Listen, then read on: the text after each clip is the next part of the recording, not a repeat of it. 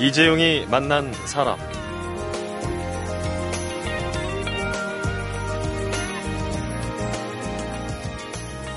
안녕하세요. 2주간 진행을 맡은 아나운서 이성배입니다. 다른 사람은 이럴 때 어떻게 했나? 살면서 해결해야 할 문제를 만나면 우린 이렇게 습관적으로 본받을 만한 인물, 또 따를 만한 인물을 찾게 되는데요. 해결하고 싶은 문제가 새로운 세상이라면 역사가 주는 답은 무엇인가? 이렇게 돌아서서 과거부터 들여다보게 되죠. 한 소설가가 현재 한국 사회가 어떤 단계에 있는지를 잘 살펴볼 필요가 있다. 사회에 이런 메시지를 던지면서 고려 말 조선 초를 살다간 역사 속 인물 정도전을 21세기의 현실로 끌어냈습니다. 왜 지금 우리가 616년 전에 이 땅에서 사라진 정도전이란 인물을 알아야 하는가? 오늘은 역사소설 혁명을 펴낸 소설가 김탁환 작가를 만나 이 시대의 거울이 되어줄 역사 이야기로 함께하겠습니다.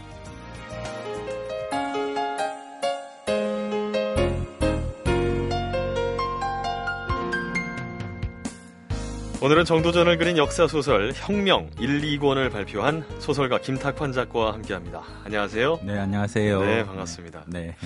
어, 작년에 발표하셨던 뱅크는 100년 전의 이야기였는데 네. 이번엔 600년도 더 거슬러 올라가셨어요. 예. 네. 어떻게 어, 이번 작품 집필하시면서 여러 가지 생각이 교차하셨을 것 같은데요. 네. 그러니까 뱅크는 이제 그 조선이 망하는 시기 네. 예. 그러니까 한 나라가 멸망할 때 과연 이 어떤 일들이 벌어지는가 예, 이런 게 이제 고민이었고요. 네. 이번에 이제 그 나라를 세우는 이야기니까 예, 어떻게 보면 끝을 먼저 쓰고 이제 처음으로 다시 돌아갔다고 볼수 있겠죠. 네. 요즘 뭐 고려사를 열심히 읽고 계시다는 이야기를 들었는데 네. 그러면 우리 작가님께서는 한 천년쯤을 품고 계신 거 아닌가 이런 생각이 듭니다. 예, 제가 뭐 해초라고 또 신라 시대를 네. 배경으로 한 소설을 쓴 적도 있고요. 예. 그러니까 뭐 저는 그냥 원시 시대부터 음. 예, 지금까지를 다 쓰고 싶은 예, 욕망은 있죠. 아, 네. 네. 우리 역사를 우리 작가님 마음속에 이렇게 쭉 다 품고 계시지 않나 이런 생각도 하게 되는데요. 네. 그러니까 보통 사람들은 이제 100년 단위로 이렇게 보통 생각하는데 네. 예, 그좀 공부하다 보니까 한 왕조처럼 한 500년 단위로 생각해 보는 것. 음. 혹은 뭐 천년 단위로 생각해 보는 것 그럼 좀 세상이 다르게 보이니까요. 그렇죠. 예, 그런 시도를 하는 것 같습니다. 네. 단도직입적으로 여쭤보겠습니다. 예. 아, 이번에 정도전이라는 인물을 그려내셨고 또책 네. 제목을 혁명이라고 붙이셨는데 네, 네. 어, 정도전을 21세기로 끌어내신 특별한 음. 이유가 있을 것 같은데요. 그러니까 이제 제가 주로 역사 소설을 많이 쓰는데 네. 그쓸때 뭐 아, 이 인물을 썼으니까 그 다음 이 인물을 쓰고 이렇게 그 순서대로 쓰는 게 아니고요. 네. 지금 이제 고민하고 있는 것 네, 지금 우선은 이제 제가 고민하고 있는 것, 또 우리 사회가 고민하고 있는 것을 기반으로 해서 이런 고민들을 이제 풀어내려면 어떤 인물, 어떤 사건이 좋을까 음. 이렇게 역으로 들어가는 편이거든요. 그래서 이제 정도전이라는 인물 자체가 보면 그 고려 말의 그 혼란기가 있는 거죠. 그 혼란기는 우선은 이제 지금하고 비교해서 보자면 빈익빈 부익부 음. 같은 게 굉장히 심했고요. 그리고 부패 문제, 음. 예, 관리나 뭐 이런 그 사회 조직에서 있어서 부패 문제 같은 게 굉장히 심각했고 네. 그리고 이제 국방 문제가 있었어요. 그 직전에 뭐 홍건적 이런 도적대가 들어와가지고 고, 예, 고려를 완전 쑥대밭으로 네. 만들었으니까. 네. 그리고 이제 그 당대에는 원나라에서 명나라로 이렇게 세계가 이렇게 변하는 거죠. 그래서 원나라에서 명나라로 세계가 변하고 있는 상황에서 우리가 누구 편에 될 것인가. 어. 그러니까 이게 외교적인 문제가 있는 거죠. 그렇군요. 마치 지금 이제 중국과 미국, 미국 사이에서 예. 우리나라가 예. 이렇게 있는 것처럼 그래서 이런 문제 한 서너 가지 문제들이 그러니까 고려말 상황이 지금 상황과 굉장히 이렇게 비슷한 부분들이 있기 때문에 고려말 이야기들을 잘 이렇게 살펴보면 지금을 이해하는데 예, 지금 어떤 문제들을 해결해 나가는데 뭔가 타산지석이 될 수 있겠다. 음. 그런 생각을 했습니다. 네. 말씀을 듣고 보니까 딱 지금 시기가 선생님이 지금 말씀하셨던 그 네. 포인트들이 맞아떨어진다는 느낌도 지금 들게 되는데 자, 이 소설 혁명이 1, 2권 두 권으로 되어 있습니다. 네. 네. 어, 이 안에 담긴 세월이 더도 말고 덜도 말고 딱 18일. 네. 네. 어, 56년을 정도전이 살았던 걸 계산해 보면 한 2만 일 정도가 되는데 네, 그걸 딱 잘라서 네. 18일에 담으셨단 말이죠. 네. 네. 이유가 있으실 것 같아요. 그러니까 물론 뭐 태어나서부터 죽을 때까지 이렇게 쓸 수도 있죠. 네. 제가 이제 불멸의 이순신이라는 작품 쓸 때는 이제 태어나서부터 죽을 때까지 다 썼습니다. 그렇죠. 예. 그러니까 이렇게 길게 써볼 수도 있는데 근데 정도전에 관한 자료들을 쭉 보고 공부를 하면서 그러니까 이 사람의 삶에서 가장 핵심적인 부분으로 계속 집중되더라고요. 음. 그게 위화도 회군을 성공하고 나서 이 정도전, 정몽주, 이성계 이런 이제 혁명의 핵심 세력들이 어떻게 갈 것이냐. 네, 우리가 권력을 잡긴 했는데 고려를 계속 유지할 것이냐, 아니면 새로운 왕조로 바꿀 것이냐 이렇게 하면서 약간 이제 틈이 갈라지기 시작하는 그 안에서 인물 간에 네, 네. 네. 그 틈이 갈라지기 시작하다가 어느 순간에 펑 터져버리는 거죠. 네. 이 계획한 대로 세상이 흘러간다면 참 재미가 없을 건데 이 시기 자체가 이제 우연히 막 겹치기 시작하거든요. 역사라는 게 항상 그런 역사의 아이러니라고 할까요? 그런 부분들이 있는 것 같아요. 여기서도 아주 팽팽하게 힘의 역관계가 딱 유지되면서 가다가 갑자기 이제 이성계가 말에서 떨어지는데 그렇죠. 근데 그게 굉장한 일이거든요. 왜냐하면 이성계가 그 당대 최고의 말을 잘 타는 장수였어요. 네. 그래서 이성계가 가장 각광받기 시작한 것도 이성계가 20대 때 이제 그 개성에 처음 왔는데 지금으로 지금 폴로 같은 거죠. 음. 격구라고 그 당시에 이제 말을 타면서 공을 치는 그런 경기가 있었는데 고려인들이 너무너무 그걸 좋아했어요. 음. 그래서 궁궐 안에 그 격구장을 만들어 놨는데 거기서 이성계가 새로운 기술들을 막 보인 거죠. 그래서 뭐 지금으로 치면 한 축구 선수 박주영급이 아니었을까. 네. 그래서 태조실록을 보면 이성계가 처음에 격구를 하면서 뭐 뒤로 이렇게 넘어가면서 재주를 부리면서 왼쪽으로 쳤다가 오른쪽으로 쳤다가 그렇게 하면서 변화무쌍한 모습을 엄청나게 보였었다. 공을 세우는 네. 그래서 특히 또 이성계의 기병 부하들이 다 이제 2천 명의 정예 기병이거든요. 네. 그러니까 말을 타는 데 있어서 이성계가 최고였던 거예요. 그랬던 이성계가 얘가 말에서. 떨어진 거죠. 예. 그러니까 절대로 일어날 수 없는 일이 일어난 거고 음. 그러고 나서 이제 일들이 막 꼬이기 시작하는 거죠. 제가 소설을 읽는 과정에서 거의 뭐 드라마를 보는 듯한 느낌이 들었거든요. 네. 어, 이쪽에 이성계 쪽 상황하고 저쪽 네. 정도전의 상황을 네. 그 역사 기록과 개인의 일기로 이렇게 네. 연결을 지어서 쓰셨단 말이죠. 네. 어떤 생각으로 그런 방법을 선택을 하신 건지. 그러니까 이제 역사상으로 보면 그냥 기록에는 이성계는 말에서 떨어졌고 그 전체 국정을 돌보고 있었던 사람들은 정몽주였죠. 네. 근데 정도전은 뭐 하고 있었나 찾아보니까 그 영주에 있었다. 음. 그러니까 경상북도 영주에 귀양 가서 거기 머물러 있었던 거죠. 그러니까 역사학자들은 이 정도전에 대해 쓸 수가 없는 거죠. 왜냐하면 걔는 귀양 가 있었고 네. 기록이 없는 거예요. 근데 제가 생각해 보는 거죠. 이 세 명이 혁명 동지였는데 위에서 두 명이 이제 전쟁인 둘이서 이제 서로 죽고 죽이기 직전까지 가고 있는 거죠. 이런 상황을 이제 전해 들었을 건데 그걸 들어 전해 들었을 때 정도전은 무슨 생각을 했을까? 얼마나 속이 답답했을까? 뭐 그런 것들은 사실 문학으로만 예, 상상 작가의 상상으로만 채워 넣을 수 있는 부- 부분이니까요. 네. 역사적인 사, 그 사료에는 딱 그 부분이 네. 명확하게 나와 있는 게 딱 그 정도밖에 없었어요. 그렇죠. 정도전은 영주에 있었다. 아, 그러니까 한 줄만 있는 거죠. 그렇군요. 네네. 그래서 영주에 있으면서 이 사람이 18일 동안 서울에서 들려오는 소식들 물론 있고요. 음. 그리고 그 영주에서 민초들을 백성들을 만나가지고 또 벌어지는 자기 일상이 있잖아요. 그두 가지를 함께 이제 섞어가지고 그게 제가 이렇게 역사 자료들을 보면 공식적인 기록들이 매달 며칠 무슨 일이 있었다 이렇게 나오는데 네.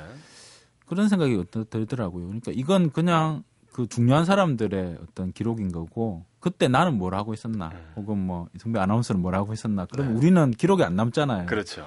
근데 우리의 삶도 중요하잖아요. 그러니까 하루를 이렇게 뭐 만들어 볼때 어. 공식적으로 이날은 뭐 소- 소치 올림픽. 올림픽 에서 금메달을 딴 날이다. 만일 가령해 네. 예를 든다면 예를 든다면 그런 날이지만 근데 나 내가 금메달 딴 건 아니기 때문에 네. 그날 나는 다른 일을 하고 있었던 거죠. 그래서 그 두 가지를 함께 이렇게 보여주고 싶다. 음. 그래서 하루하루를 공식적인 어떤 역사 기록과 비공식적인 개인의 어떤 기록으로 이렇게 채우고 싶은. 어, 이제야 좀. 이해가 좀 되는 것 같습니다. 네, 조금 전에 그 역사적 사료에 딱 한 줄만 있었다라고 자신 있게 말씀하셨는데 네, 네. 그렇다면 그만큼의 자신감이 생기기까지는 자료 조사를 엄청 방대하게 하셨을 것 같거든요. 네, 한- 얼마나 걸리셨나요? 그러니까 이 정도전과 관련해서는 한 1년 반 정도 어. 예, 계속 스타디를 하고 자료들을 봤던 것 같고요. 자료 조사 방식은 보통 어떤 식으로 이루어지나요? 그러니까 기본적으로 이제 고려사, 고려사 전료 뭐 이런 어떤 이제 정사라고 할 수 있겠죠. 네. 국가에서 이제 편찬한 그런 역사를 보고요. 그다음에 각 개인은 이제 문집이 있는 거죠. 네. 물론 이제 이성계 같은 이 무장들은 문집이 없- 없고요. 뭐 정도전이나 정몽주나 뭐 이승인이나 권건이나 이런 사람들은 다 문집이 있는 거죠. 그래서 네. 문집들을 다 읽고 서로 이제 편지를 주고받고 막 이러고 있기 때문에 크로스 체킹하는 거죠. 아, 이쪽에 나와 있었던 얘기에도 네, 이 사람이 이쪽으로 편지를 보냈으면 이 사람 이제 다른 사람 문집을 봐서 거기에 대해서 어떻게 답했는지. 예, 그건 어. 이쪽 문집에 있는 거죠. 네. 그래서 그게 시간이 좀 많이 걸려요. 그걸 꼼꼼하게 다 따져봐야 네. 정리가 되니까. 그렇죠. 그러니까 얘들이 얼마나 친했는지, 네. 네, 어느 순간부터 이 사람들이 편지를 주고받지 않게 됐는지 이런 것들이 이제 확인되는 거죠. 네. 사실 자료 조사를 하시다 보면 자료 조사라는 거는 끝이라는 건 없을 것 같거든요. 없습니다. 어느 예. 시점이 딱 됐을 때, 아, 네. 이제 좀 글을 써야겠다. 예. 이런 생각이 보통 어느 시기쯤 오나요? 그러니까 이제 그게 제 용어로는 그게 접신이라고 하는데요. 네. 그러니까 정도전을 쓰고 싶지만 처음에 써보면 제 손가락에서 정도전에 이 목소리가 나와야 되는 거잖아요. 어, 근데 그게 잘 안 나와요. 그러니까 처음에는 김탁한의 목소리가 이렇게 나오는 거죠. 네. 근데 자료들이 계속 읽다 보면 어느 순간에 이제 제 손가락에서 이제 정도전에 목소리가 나오기 시작하고 음. 그러면 맨 처음에는 삐걱삐걱 되다가 어느 순간에 딱 맞는 거죠. 그래서 음. 쑥 들어가거든요. 쑥 들어가서 이제 이- 이야기가 푸- 풀어지기 시작하면 아 이제 써도 된다 어, 이렇게 나의 생각하는 거죠. 목소리에서 정도전의 목소리가 나올 때 즈음에. 네, 네. 그러니까 아. 그렇게 되기 때문에 이게 사실 내가 쓰는 건지 정도전이 쓰는 건지 모르는 단계로 한 몇 달을 가는 것 같아요. 어떻게 보면 나와 정도전이라는 또는 나와 다른 내가 쓰고자 하는 인물의 일치하는 시점이 딱 왔을 때. 그렇습니다. 아, 네. 그때 글을 쓰게 된다. 네, 네. 그렇군요. 보통 제목을 먼저 생각하시나요? 보통 그렇, 그런 편이죠. 어? 네, 네. 제목을 정하고, 그러니까 예. 제목이라는 게 결국 질문이거든요. 음. 그러니까 뭐 이 사람을 다 써보고 싶다 이런 게 아니고 이 사람한테 내가 어떤 질문을 던질 것이냐. 음. 내 질문 속에서 이제 그 인물의 어떤 시기나 어떤 문제나 이런 것들이 정해지기 때문에 그 질문이 곧 이제 제목이 되는 경우가 많습니다. 네. 네. 이성계, 또 정몽주, 정도전 음. 아, 이 세 명에 대한 관심에서 또 출발하셨다 말씀하셨는데 거기 네. 옆에는 사실 이방원이 또 딱 달라붙어 있었잖아요. 네, 네. 이 네 명의 인물 탐구를 좀 해보면 우리 김 작가님이 왜 지금 정도전이라는 인물을 우리에게 보여주고자 하셨는지 이해가 좀 빠를 것 같습니다. 그 이야기를 음. 들어보죠.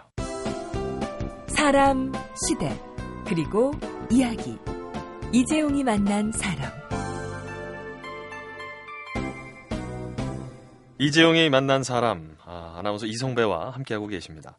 오늘 초대 손님은 소설가 김탁환 작가입니다. 자 새로운 세계에 걸맞은 새로운 역사 소설이 탄생했다 아, 이런 말들이 지금 나오고 있습니다. 네. 아, 그렇다면 등장 인물에 대한 해석도 좀 새로워야 되지 않을까 싶은데요. 네. 아, 김 작가님한테 이성계라는 인물은 일단 어떤 인물이었습니까? 그러니까 제가 이제 그 조선시대 전체를 보면 여러 장수들을 제가 소설 써봤거든요. 네. 그래서 뭐 이순신도 써봤고 임경업 장군도 써봤고요. 근데 태조 이성계 생각하면 굉장히 독특한 것 같아요. 음. 그러니까 어떤 의미에서 독특하냐면 우선은 이제 태어나서 어렸을 때 자라온 곳이 국경 바뀐 거죠. 네. 그러니까 이성계의 그 선조가 뭔가 죄를 지어가지고요. 가족들을 전부 이끌고 국경 너머로 갔어요. 음, 그러니까 태어나서 자란 곳은 고려가 아닌 거죠. 그러니까 거기서 뭐 여진족, 위구르인 뭐 여러 종류의 그 이방인들과 함께 이 사람이 자라났고요. 사실 요즘 드라마에 지금 정도전을 다루는데 그 안에 음. 이수, 이성계가 나오잖아요. 네네. 사투리를 쓴단 말이죠. 그렇죠. 그러니까 그게 뭐 그 지역이 이제 함경도 지역이니까 그런 네. 사투리를 쓰겠지만 이제 제가 좀 생각이 드는 건 아마 이성계는 몽고어도 잘 했을 것 같고 어. 예, 여진어도 했을 것 같고요. 것이다. 그러니까 이게 그 나라가 이렇게 바뀌고 있었잖아요. 원나라에서 명나라로 명나라로. 이렇게 세상이 바뀌고 있는데 정몽주나 정도전은 공식 라인을 통해서 그걸 확인했어요. 음. 공식 라인이라는 건 이 정몽주가 그 사신으로 가는 거죠. 사신으로 명나라에 가서 보니까 세상이 이렇게 바뀌어 있다. 이런 것들을 확인했던 거고요. 근데 이성계는 비공식 라인으로 그러니까 자기 부하 장수들 이런 것들을 통해서 비공식적으로 이제 세상이 바뀌고 있다는 것들을 오히려 개성에 있었던 최영보다도 훨씬 더 많이 알고 있었던 것 같아요. 그래서 이게 단순히 이 사람을 그냥 변방에 있는 시골 무사였다 이렇게 봐서는 안 되고요. 네. 오히려 변방에 있었기 때문에 오히려 더 세상의 변화를 빨리 알게 됐고 그래서 위화도에서 회군을 하고 이런 결단을 내릴 수 있었던 것도 자기 확신이 있었던 거죠. 음. 개성에서는 아무리 이게 아직 원나라가 강하고 원나라 세상이라고 하지만 이성계 입장에서 보기에는 아니 전혀 그렇지 않고 원나라 쪽에서 이렇게 공식적으로 뭐 오는 이런 어떤 문서나 이런 것들이 없어져 버리고 네. 세상은 다 명나라판이라고 다 부하들이 다 그러니까 그리고 위화도 회군을 해서 개성으로 이성계가 내려올 때 부하 장수들을 보면 여러 종족들이 섞여 있었던 거예요. 아. 네, 그래서 그런 의미에서 이성계는 세계인적인 어떤 면모를 역설적으로 가지고 있었던 그런 인물이 아니었을까. 사실 역사학자 중에서는 이성계의 부족함 또는 음. 아, 이성계의 그런 정치적인 부분에서 네. 정도전이라든지 정몽주에 비해서 부족한 부분들 이런 이야기들 참 많이 논하게 음. 되는데 네. 지금 작가님께서 보시기에는 어떻게 보면 일을 아우를 수 있었던 인물일 수도 있었다. 네, 그렇습니다. 그러니까 또 다른 측면들이 있는 거죠. 네. 그 고려 시대를 보면 이렇게 정변에 이렇게 가지고 권력을 잡은 장수들이 있거든요. 네. 우리가 흔히 이제 무인 시대라고 하는 보면 그 시대를 보면 최충원이나 뭐 경대성이나 이의민이나 이런 무신들이 있어요. 네. 근데 이 친구들은 권력을 잡고 나서 그냥 거기에 안주해 버린 거죠. 근데 이성계는 어쨌든 위화도 회군을 하고 나서 이 정몽주나 정도전이 개혁 정책을 이렇게 펼 때 그 지지한 거죠. 그래서 이 실제로 혁명과 쿠데타의 차이가 뭐냐 이렇게 고민할 때 쿠데타는 그냥 힘이 있으니까 권력을 장악해서 그냥 잘 먹고 잘 사는 그런 집단이고요. 혁명가들은 어쨌든 새로운 정책을 펴는 거죠. 그래서 권력을 장악하고 나서 권력을 장악하기 전에 어떤 상황들, 문제들을 해소하려고 하고 네. 그래서 공양왕 초기에 보면 그 개혁 방안들이 계속 이렇게 제출되고요.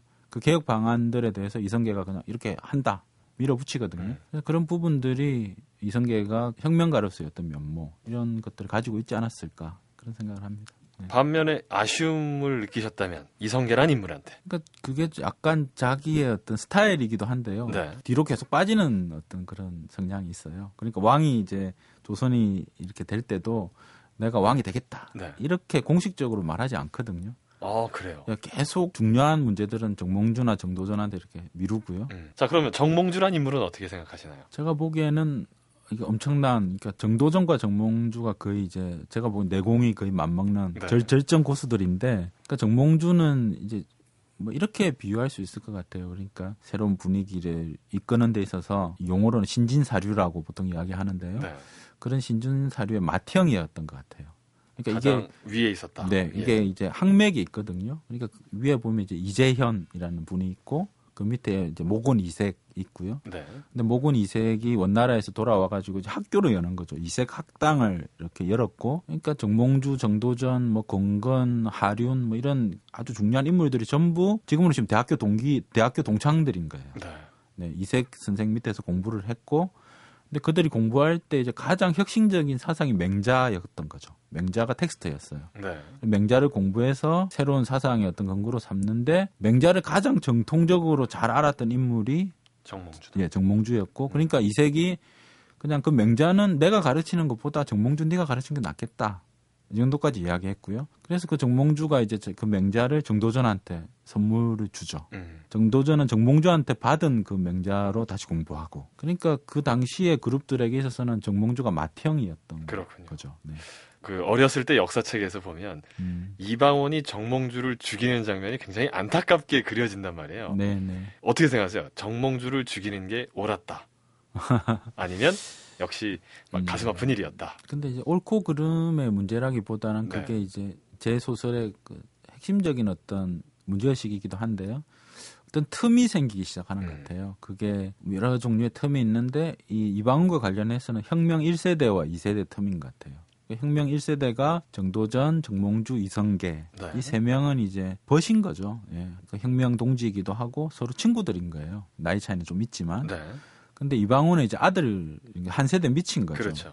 근데 이방원의 입장에서는 이제 마음에 들지 않는 거죠. 가령 그 위화도 회군을 하고 나서 우왕과 창왕을 이제 폐위시키고 그리고 나서 이방원의 입장에서는 당연히 자기 아버지가 왕이 될 거라고 생각했을 것 같아요. 음. 근데 공양왕이라고 하는 다시 이제 왕실을 데리고 와서 왕을 시키니까 이방원의 입장에서는 아 이게 좀 이상하다 이렇게 생각했던 것 같고요. 근데 이제 그 역사적으로 확인되는 건 그 정몽주 암살을 이성계도 반대했다는 거죠.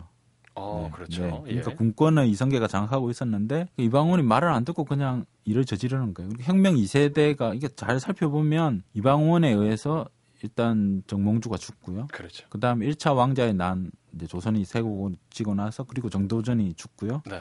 그리고 이성계는 유폐되거든요. 그러니까 혁명 1세대를 이방원이라고 하는 혁명 정- 2세대가 이 세 명을 다 정리하는 그렇죠. 이야기가 한 10, 10여 년 동안 이렇게 펼쳐지는 거죠. 어, 만약에 이 정몽주, 정도전, 이성계 사이에 이방원이 없었다. 네. 그 2세대의 가장 중심적인 인물이 없었다면 네. 우리 역사가 좀 달라졌을까요? 엄청나게 달라졌겠죠. 어. 그러니까 이 세 명이 과연 그러면 합의를 봐서 일을 해 나갔겠죠. 그러니까 굉장히 어떻게 보면 그 세 명이 이루어 음. 나갔던 세상이 가장 이상적일 수 있었지 않았을까 싶네요. 네. 근데 그 그게 이제 고려가 계속 지속돼서 가능성도 좀 있고요. 어. 아니면 뭐 조선이 세워졌을 가능성도 있고요. 음. 그 정도전과 정몽주는 계속 이 뭔가 이렇게 대화를 계속 하고 있었던. 그러니까 이세 명은 서로가 서로를 죽일 생각이 별로 없었던 것 같아요. 음, 어떻게 보면. 네, 네. 음. 그 안에 이방원이 들어오면서 네, 이성계가 낙마하면서 이제 그때부터 네, 이방원이 활동폭이 넓어진 거죠. 네. 네. 자 이성계, 정몽주, 이방원에 이어서 이번엔 주인공 정도전이라는 인물이 과연 네. 어떤 사람이고 또 그 무렵에 어떤 것들을 고뇌했는지 네. 이어서 들어보도록 하겠습니다.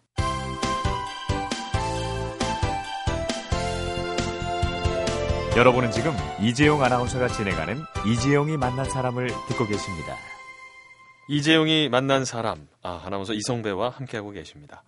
오늘은 역사 속의 인물 정도전을 소설로 그려낸 김탁환 작가와 함께하고 있습니다. 아, 이 정도전이라는 인물을 광활한 인물이다. 네, 아, 네. 이렇게 표현을 하셨습니다. 네. 광활한 인간 정도전 어떤 인물이었습니까? 그러니까 제가 만나본 예, 제가 책을 통해서 이렇게 알아나간 인물들 중에서 가장 스케일이 큰 인물입니다. 어, 그러니까 한마디로 말하면 가슴 속에 국가가 들어있는 인물인 거죠. 네. 아까 정몽주는 학식으로 가장 꼭대기에 있었던 인물이다 이렇게 네, 네. 표현하셨는데 네. 정도전은 넓이로 네. 옆으로 펼쳤을 때 광활하다. 그러니까 그 여러 혁명가들이 있잖아요. 네. 가령 뭐, 뭐 우리가 좋아했던 뭐 체게바라 이런 인물도 있을 수 있고요. 네. 그다음에 뭐 레닌, 모택동 뭐 이런 여러 인물들이 있는데 보면 뭔가 권력을 잡고 나서 자기의 꿈을 이렇게 쫙 펼치잖아요. 음. 그렇게 풀- 펼칠 때 정도전은 새로운 플랜들이 다 있었던 거죠. 그래서 이 사람이 조선 초기에 이렇게 벌여 벌이고 있는 일들을 보면 야, 이게 한 사람이 할 수 있는 일인가? 굉장히 놀랍습니다. 법도 만들고요. 네. 조선 경국전이라는 법도 만들고 이게 도읍지를 한양으로 옮기고 나서 궁궐을 짓고 궁궐의 이름도 자기가 다 짓고요. 그리고 불교를 왜 배척해야 되는가라고 하는 불시잡변이라고 하는 철학서도 쓰고요. 그러니까 정신없이 이제 뭐 각각의 분야에 새로운 국가를 건설하기 위해서 계획들을 쫙 펼치죠.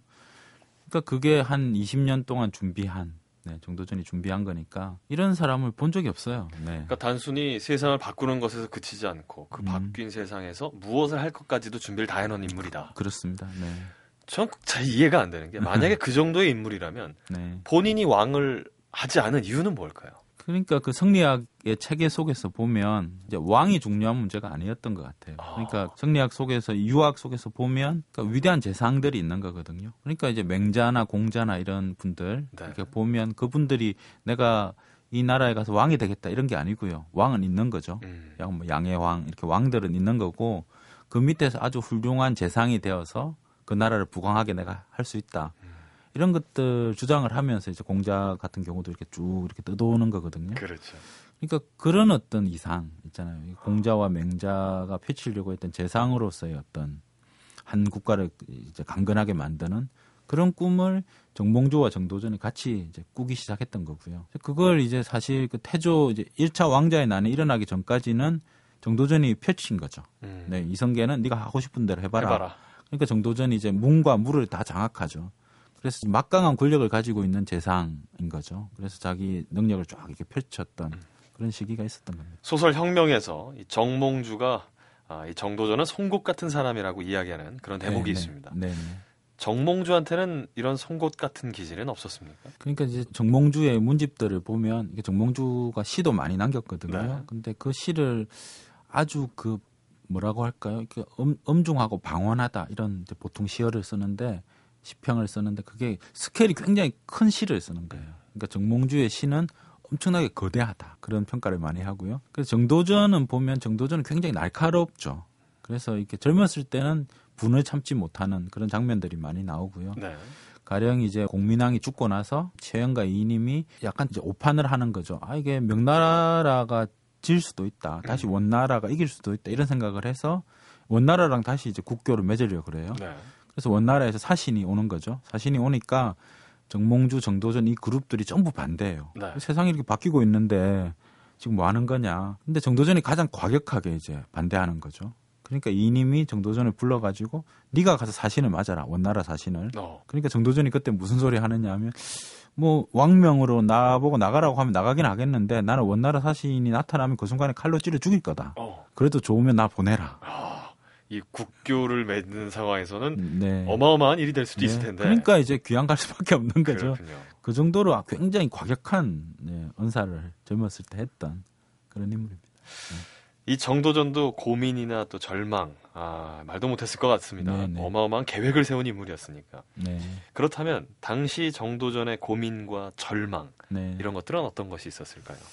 그러니까 그게 앞에 제가 설명드린 네, 그 일을 겪고 나서 나주로 귀향을 갑니다. 네. 나주에 가서 3년 동안 귀향살이를 하고 그리고 6년 동안 복직이 안 돼요. 아, 그러니까 자기 인생에서 전성기인데 예, 30대 전성기 한 10년 동안을 그냥 떠도는 거죠. 네, 그러면서 이제 하방이라고 보통 이야기하는데요. 그러니까 그 민초들을 만나게 되는 거예요. 이 백성들을 만나 보니까 뭐 굶어 죽고 그다음에 뭐 일본 왜구들이 쳐가지고 이제 왜구들한테 막 또 죽고 이렇게 굉장히 슬픔에 가득 차 있는 네, 그런 상황도 보고요. 네.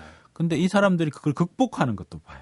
어떤 낙관주의 같은 것들을 배우는 거죠. 그래서 그런 것들을 한 10년 동안 배우면서 정도전이 바뀌기 시작해요. 그래서 처음에는 굉장히 과격한 그냥 책 읽고 맹자를 읽고 그냥 그 원칙대로 하려고 하는 인물이었는데 네. 이제는 이게 아무리 옳다고 해도 힘이 없으면 안 된다. 음. 그리고 우리가 하는 일들이 이 백성들의 이 고통을 이렇게 덜어주는 백성들에게 행복을 주는 일을 꼭 해야 된다. 이런 것들을 깨닫게 되는 거죠. 그래서 정몽주와 정도전이 이때 이제 아 그러면 우리가 생각하고 있는 어떤 새로운 사상들을 펼치려면 어떻게 힘을 쟁취할 수 있을까? 햄을 모을 수 있고. 예, 그걸 고민하다가 네. 그래서 이성계를 만나게 되는 그렇군요. 거죠. 네네. 정말 그 역사적인 사건들이 있기까지는 다 그 과정들이 분명히 있었던 것 같습니다. 맞습니다. 네.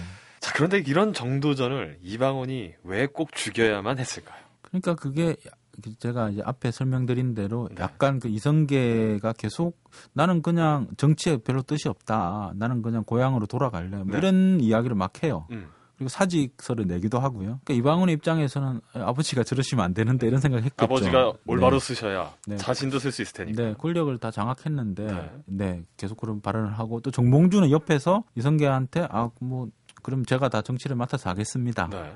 뭐 이런 식의 태도를 보이는 거죠. 어. 그러니까 이제 이방원의 입장에서는 아 이러다가 이게 정도전 정몽주 좋은 일을 우리가 시킨 게 아닐까. 네. 이런 생각들 걱정을 막 닿지 예, 않았는데. 예, 하고 있었던 네. 거고요.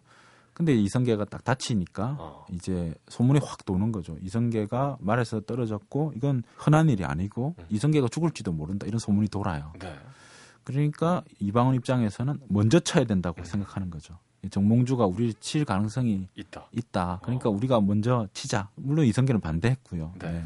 그러면서 둘이 이제 어르렁어르렁 하다가 결국은 이제 이방원이 쳐버린 거죠. 네. 이성계가 화를 냈죠. 음. 네네. 왜냐하면 군권을 장악하고 있는데 자기의 허락을 받지 않고 군사들을 동원한 거잖아요. 네. 사병들을. 그러니까 그건 어떻게 보면 이성계에 대한 도전이라고도 볼수 그렇죠. 있는 거죠. 아들이. 네네. 그래서 조선을 세우고 나서 한 7년 정도 정도전이 권력을 잡았을 때는 이 이방원이 철저하게 이렇게 배제됩니다. 음. 그래서 세자도 다른 방석이라고 다른 인물이 되고요. 그래서 이, 이방원은 계속 또 변두리로 떠돌게 되고, 그러니까 다시 왕자의 난을 일으킬 수밖에 없는 그렇죠. 네, 그런 상황이 되는 거죠. 자, 이렇게 뭐 역사를 들여다보고 있느라면은 머리 위로는 현실이 막 떠돌아다니는 것 같습니다. 네, 어, 어떻게 보면 그때와 같은 실수를 하지 않기 위해서 뭐 그런 생각도 하게 되는데 한편으로는 그 시절을 거울 삼아서 오늘과 내일에 대한 설계를 제대로 해보고 싶어서가 아닐까 또 그런 생각도 해보게 됩니다. 아, 오늘 600년 전의 이야기만 하다가는 시간이 또 훌쩍 흘러가 버릴 것 같으니까요. 네. 오늘과 내일 이야기를 들으려면 하루가 더 필요하지 않을까 싶습니다. 예. 괜찮으시면 내일 한 번 더 나와주실 수 있으신지요? 네, 알겠습니다. 알겠습니다. 이재용이 만난 사람. 오늘은 광활한 인간 정도전을 그려낸 역사소설 혁명을 펴낸 소설가 김탁환 작가와 함께했습니다. 내일도 함께하도록 하겠습니다. 그대는 내게 행복을 주는 사람, 당신은 사랑받기 위해 태어난 사람, 지금도 보고 싶은 사람은 그때 그 사람. 대한민국 대표 라디오 토크 프로그램은 이재용이 만난 사람. 오전 11시 10분.